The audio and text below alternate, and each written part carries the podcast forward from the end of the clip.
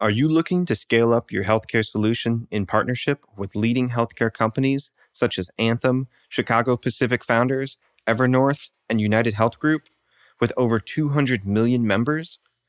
Applications are open for the 2021 UCSF Rosenman Adapt program. Startups developing breakthrough technologies that improve healthcare efficiency will receive $100,000 cash support and connections to payers. To apply, please visit rosenmaninstitute.org. And now, from San Francisco and the UCSF Rosenman Institute, the Health Technology Podcast with your host, Christine Winoto.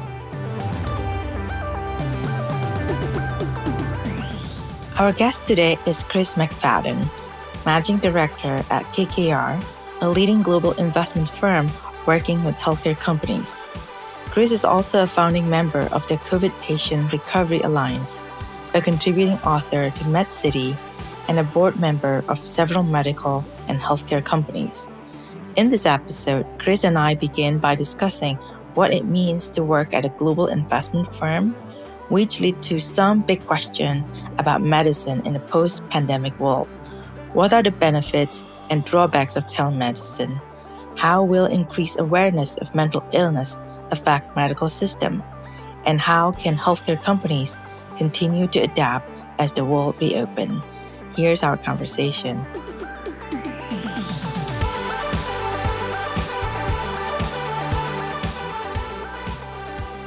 Welcome, Chris. Thank you for joining me this morning.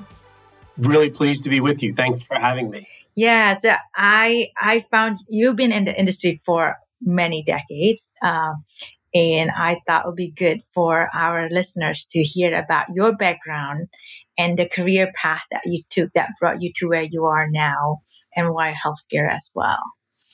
Sure. Uh, pleased to share uh, at least a summary. So, uh, I studied uh, political science uh, and finance as an undergraduate. Um, healthcare was not necessarily part of my um, plan or vision, um, but had an early job working in the securities industry for a research analyst who focused exclusively on healthcare and healthcare delivery, health information technology, and other sort of infrastructure elements. And what I found about that is it was this really um, organic intersection of things that I knew and had studied, right? Understanding policy and policy making, understanding the allocation of scarce resources, understanding how you finance things, particularly in areas like research and development and the role that the capital markets can play uh, in supporting those endeavors. And so it really appealed to me uh, on a couple of um, uh, aspects. And I think, moreover, uh, you know, it's such an interesting um, and complex market, and you know, the opportunity to continue to learn and be uh, more uh, knowledgeable. You know, I think likewise appealed to me. I think healthcare is one of those markets you can spend your whole career and still feel like you're learning about new aspects of outcomes research or uh, payment reforms, uh, for example.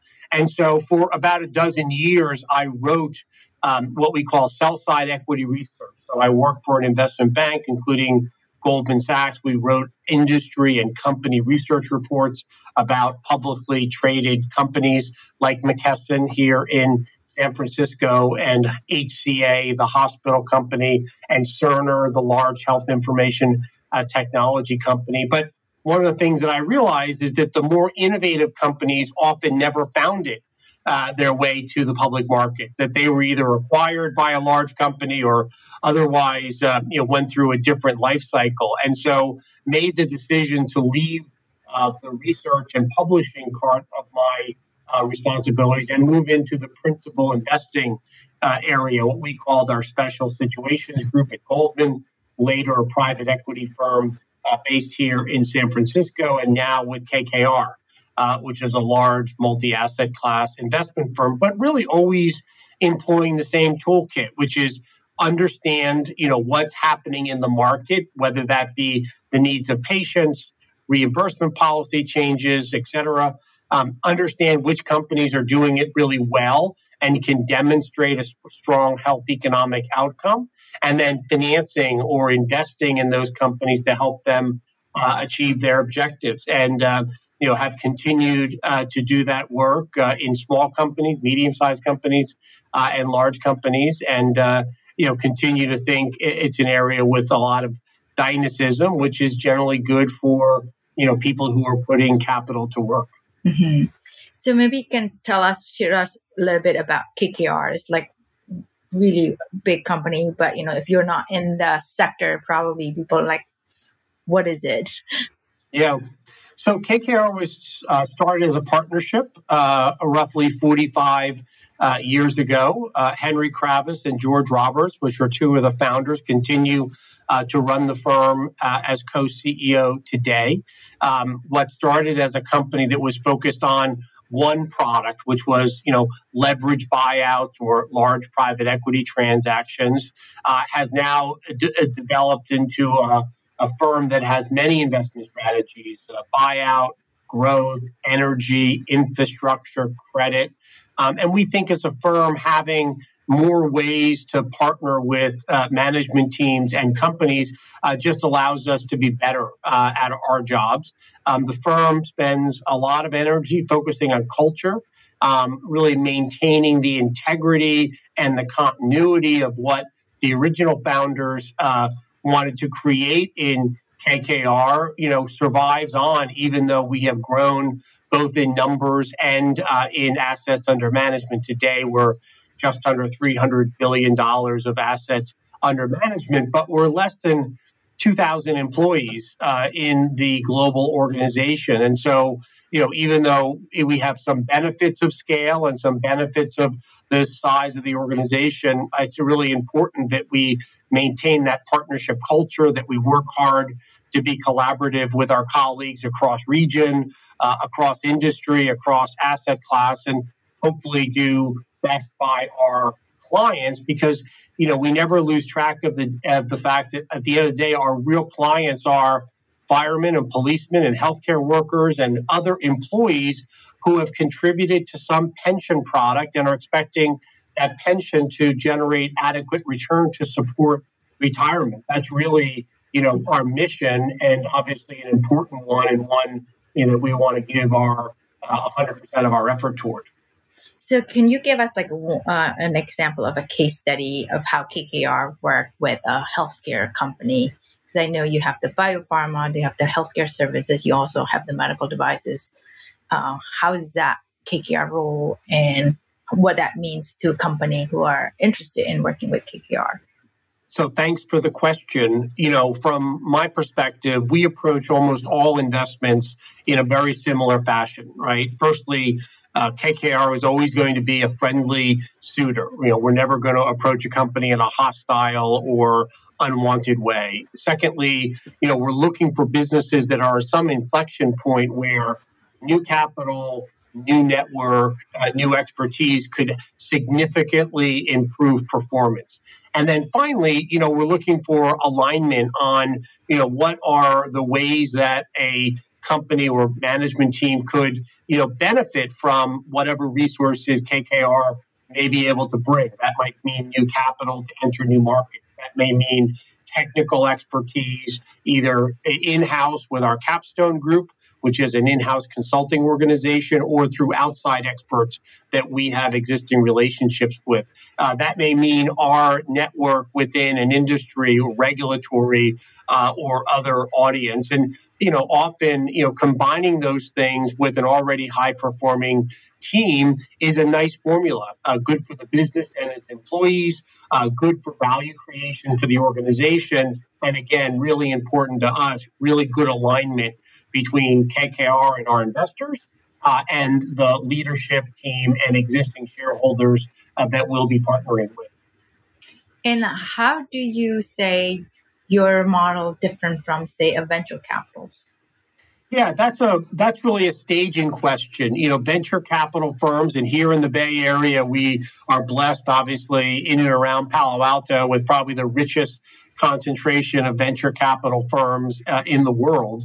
Um, you know, those investment professionals are looking at early stage companies, sometimes pre revenue, right? Often pre revenue, certainly in the context of biotech and life sciences, but often too in the in the context of technology businesses that have a particularly disruptive, um, really incrementally innovative idea or taking advantage of some market dislocation in a way that produces Uber or produces some of the other you know well-known now mass adoption um, consumer or uh, technology solutions.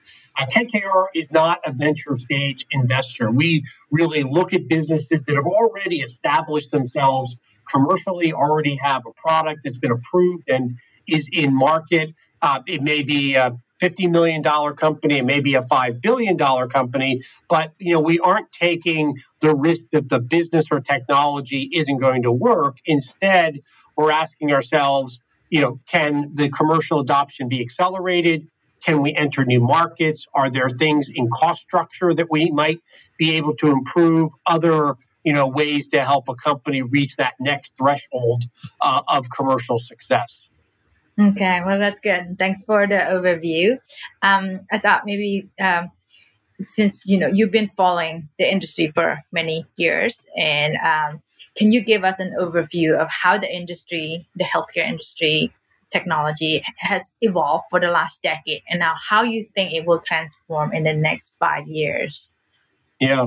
So i think it's really interesting because you know when we're talking about healthcare technology for the moment, let's let's focus our conversation around those that touch the provider patient interaction. There's lots of healthcare technology, but I think the most interesting is what's happening at the intersection of provider care and patient experience. And as people will remember, you know, prior to 2008, it was, you know, a, a long story about how paper intensive how uncontemporary, how underinvested the U.S. healthcare delivery system was in the sort of you know technology tools that other industries had developed you know decades earlier right and so we get meaningful use uh, which was a federal subsidy for providers to invest in electronic medical records essentially take us out of a paper-based filing system into a digital based filing system. Um, big institutions, mid sized institutions, small practices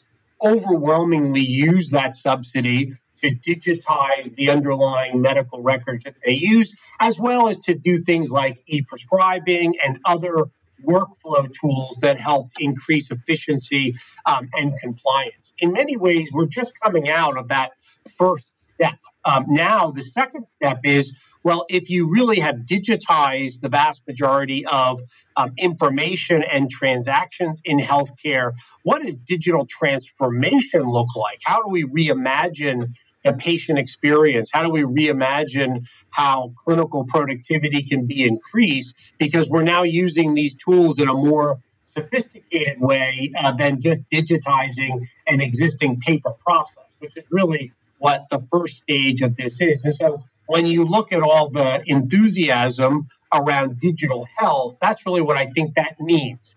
Digital health is now bringing all sorts of tools to bear, sitting over an existing now digital infrastructure and asking ourselves the question how could it be different? How might we monitor, for example, diabetic patients' A1C level that doesn't include pinpricks and instead can be done with a long standing device that communicates through the phone, maybe back to a physician practice, right? So Dexcom now is really well understood, really widely adopted, a good example maybe of that sort of experience. And I think you could find use cases throughout um, the, both the incubators as well as increasingly uh, commercial stage uh, organizations. I would just add a third layer to that, which is maybe a separate topic, which, okay, well, now how does telehealth shape that experience as well, which begins to really think differently about the physicality of the physician and patient interaction, not just about how we do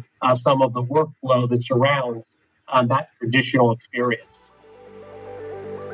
This podcast is sponsored by Brown Rudnick's Global Life Sciences Group, a team of legal professionals that help life science companies, lenders, and investors around the world turn good science into good business.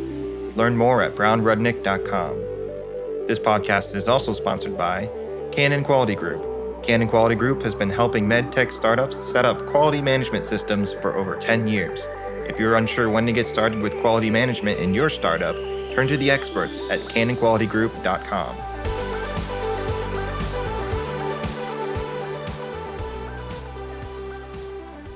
And so, with the pandemic, you see that um, the acceleration of people uh, adopting a lot of the virtual care.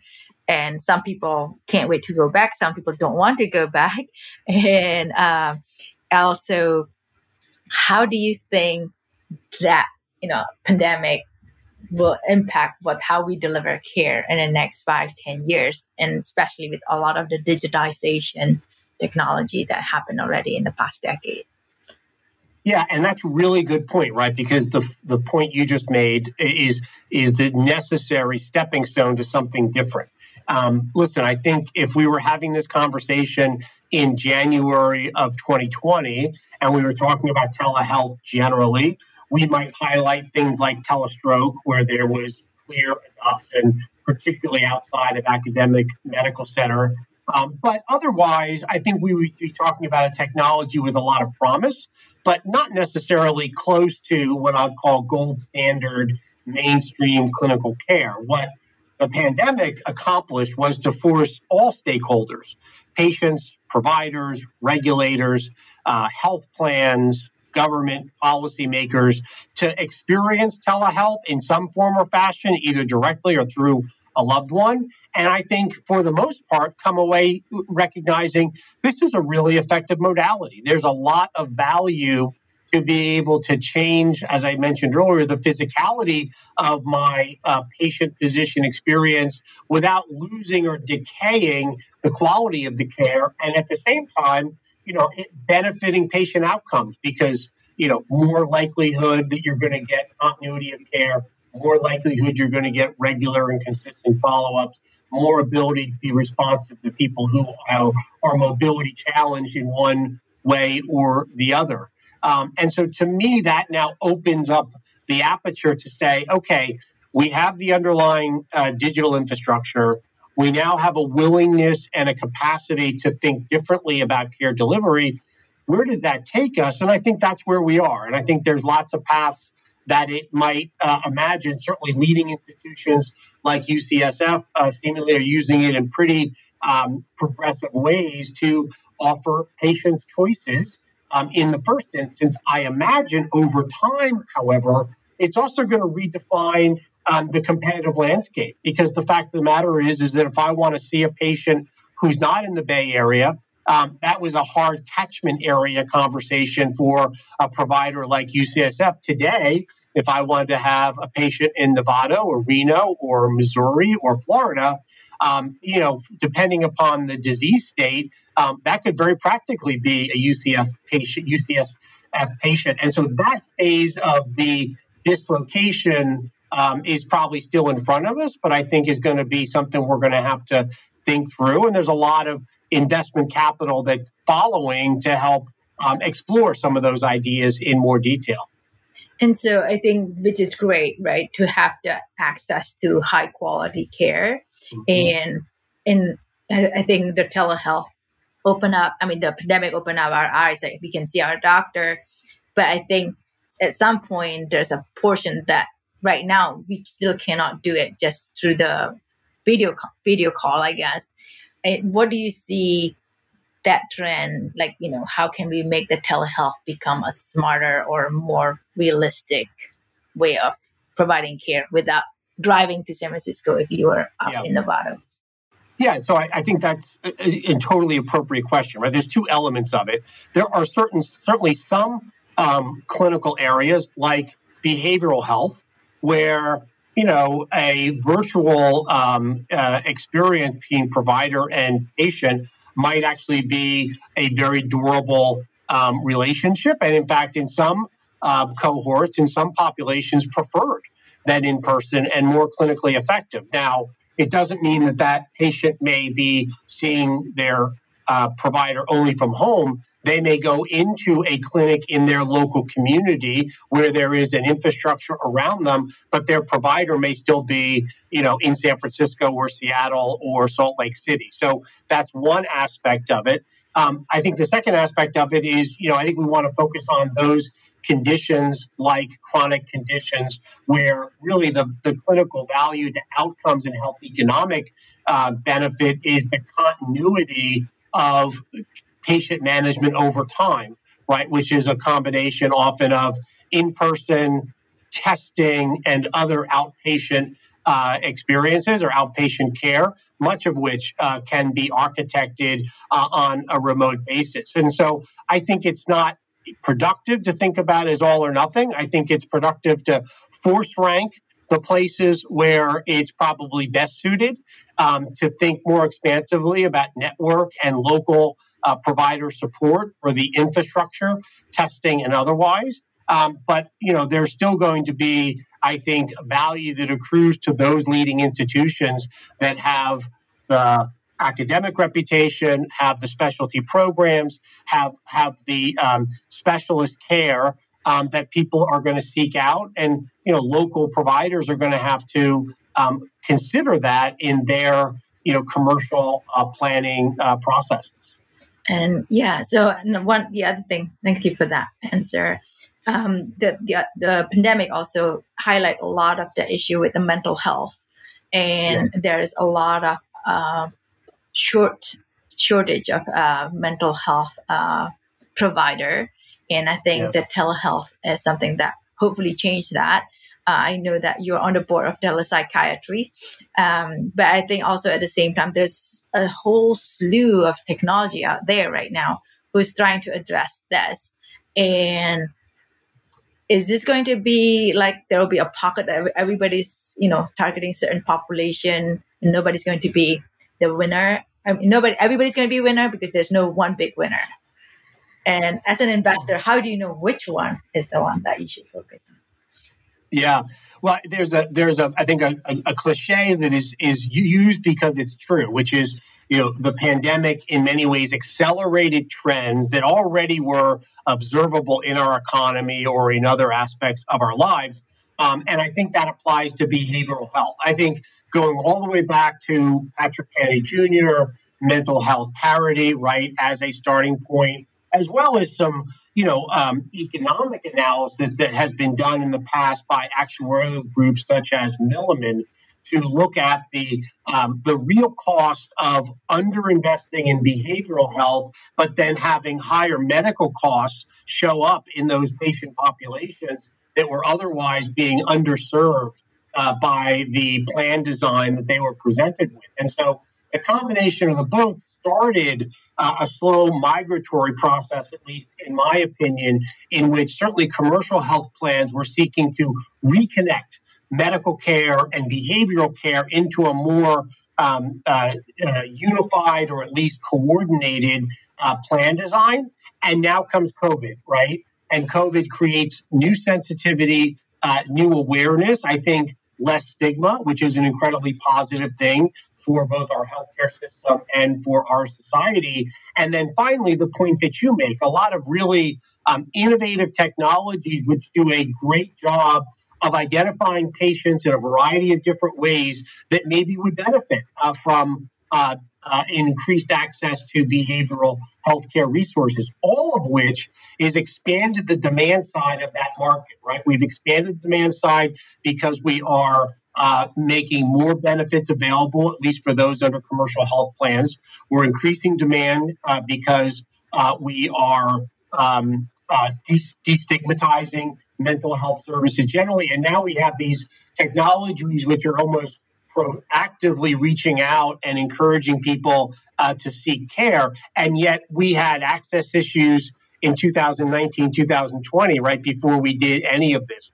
And so the supply side of this market um, has to find a way to respond. I mean, it is the unfortunate truth that some 40% of all psychiatrists are only cash paying, uh, will only take cash pay uh, patients. Um, that is a huge portion of our provider community that is simply unavailable uh, to the sorts of patients that are at the center piece of some of the you know market structure innovations that we just described. I do think uh, telehealth can play a role here because it has the opportunity to balance supply demand by region. You know, the fact is we have uh, better supply on the coast, we have less supply in the center of the country. Telehealth can be an effective resource uh, to try to balance out some of that geographic disequilibrium. Um, at the same time, right, we have to think differently about um, uh, physician extenders, uh, social workers, and nurse practitioners who can be really additive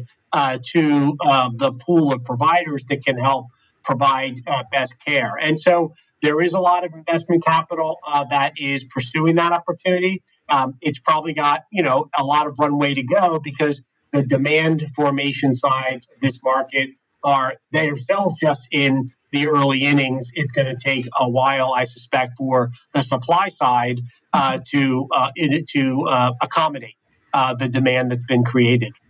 And I think also there's a couple things with the, the whole telehealth, the digitization, the access. I mean, we, you mentioned about a lot of the uh, provider tend to be on the coast, but then also as we learned during the pandemic, it, the access to Wi-Fi, high-speed internet is not nationwide. Yep and also the fact that uh, the the workforce might have to change. You mentioned earlier about the social worker, how they can be also be part of the solution. How do you address that?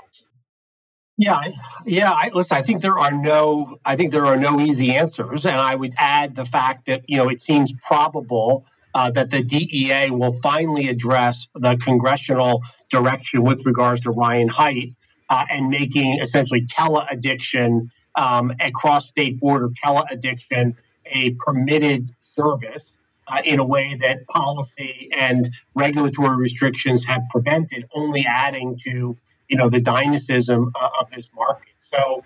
Um, I don't think it is an easy answer, except you know continuing uh, to you know, try to organize delivery networks that have as much flexibility and as much clinical productivity architected into them, not to the disadvantage of quality of care. I think just the opposite. The the lowest quality care is the patient who can't, for weeks or months, get access to appropriate mental health services. The far better uh, quality of care and therefore outcomes is a patient who can get same day or near same day access uh, or at least assessment uh, and begin to be worked into uh, a provider solution that meets them where they are for all the dynamics that you rightly described geography, uh, broadband access, uh, access to a clinic setting, et cetera. Um, and, and, hopefully, you know, the more we do that, uh, the more we relieve some of the supply side challenges that, as I say, I think are going to be with us uh, for uh, a period of time. And I think the beauty of this, it also attract a lot of people who are interested in the healthcare that did not come from healthcare. And a lot of the tech people who felt like, well, I've done a lot for the tech industry. Uh, yeah. And this is a, a, big area that the country uh, definitely need. And oftentimes they don't understand the challenges of healthcare and how do you, you know, can you tell us about like why companies that's outside of health space in when they try to make the healthcare investment it become challenging for them? Yeah no it's it, it particularly where we live it's a it's a really uh, sometimes controversial point. Um, obviously there are some brilliant um, innovators uh, in the technology space, uh, many of whom either have their own personal experiences or other motivations to want to come in to uh, the healthcare field. At the same time, you've got some very well known, well established um, large corporations who uh, have tried sometimes uh, on more than one occasion to sort of get a foothold in the healthcare market also with limited success or mixed success over time. And so uh, I think the question is why. Um, and I think there are some common themes, at least that I've observed. I think, you know, firstly, you know, um, the decision making um, profile in any new technology, whether it's pharmaceutical or digital health, simply isn't uh, comparable to what you see either in a consumer environment or in a traditional corporate buying environment. Uh, you don't have the influence of physicians um, as a user uh, as you do in healthcare. Uh, you don't have the regulatory uh, dynamics, uh, whether that's state boards of medicine, which are 50 very uh, unique and idiosyncratic organizations, FDA or others that weigh in. Um, I don't think you have the same underlying insistence and appropriate insistence that you know that safety be unquestioned uh, relative to bringing a new technology to market, all of which frustrates and I think uh, often limits uh, this the um, commercial success of, of those individuals. Not that there aren't examples, uh, but just trying to bring you know a new a, a, way of thinking from another industry to healthcare um, it, again has had a relatively low success rate as opposed to partnering with individuals who are experienced in the realities, the the limitations of new technology adoption in healthcare, understand, for example, what health plans require to reimburse for a new product or service, or understand, you know, what this consensus making is going to be at an institution like UCSF, who's going to adopt a new uh, health information technology tool set. Um, you know that way you're properly setting expectations. You're you're capitalizing the business appropriately to take into account the long lag time that often uh, is required and generally you know a better outcome uh, for all stakeholders so you know listen healthcare is obviously a large portion of the us economy it's too large and in many ways um, too far behind other industry verticals for people not to want to bring their ideas and their innovation. I think we should celebrate that. My caution to those groups would be do your homework uh, and make sure you know you sort of understand you know the experience of those uh, that have come before you. I think you start seeing a lot of the large corporation now bringing people who have the healthcare uh, background. I think it has changed. I think maybe in the beginning they feel like the healthcare need dis- disruptor and disruptor usually tend to be people from the outside and yep. that's probably what happened i know i'm short on time but um, one of the last things that you know now things are slowly opening up. And um, what are your thought about you know company in healthcare technology have to do to keep on growing as the world reopens? Yeah. Listen i think uh, one of the important adjustments I anticipate is that you know gaining access uh, to providers, facilities, practices, hospitals, the which was already tightening right leading into the pandemic, um, restrictions on uh, the ability of, of sales reps, for example, to access physicians' practices. You know, the I think sort of the fatigue on some of the large uh, medical society meetings, um, where which was also kind of a key place to build awareness and adoption for uh, innovative technologies. I think that's only going to be um, hardened and sustained uh, post. Uh, pandemic. And so, you know, particularly for those uh, upstarts, those more innovative or disruptive technologies that don't have the decades long kind of institutional access uh, that some of the more well known companies do. I, I think adjusting for that and finding new tools and techniques to build awareness and gain adoption is going to be critically important. Uh, digital marketing obviously is is far more effective and and targeted uh, than it was uh, in the past. But even thinking beyond that, you know, I think is going to be a, one of the lessons that hopefully people learn early, as opposed to think we return to 2000 2018, 2019 and find uh, that the land has moved uh, sort of underneath you. Yeah, I hope we don't have another big pandemic, at least not my lifetime. Sure. so, but well, thank you so much for your time and your insight, and um, um, hope to see you again soon. It was an absolute pleasure to be with you. I thank you for the invitation and look forward uh, to following the work of you and your group further. Thank you. Thank you for listening to another episode of the Health Technology Podcast. We want to thank our executive producer, Herminio Neto, our content writer, Kelly Muscat, and our podcast engineer, Andrew Rojek. If you enjoyed this podcast, be sure to subscribe and leave a review. The Health Technology Podcast is available on all major platforms.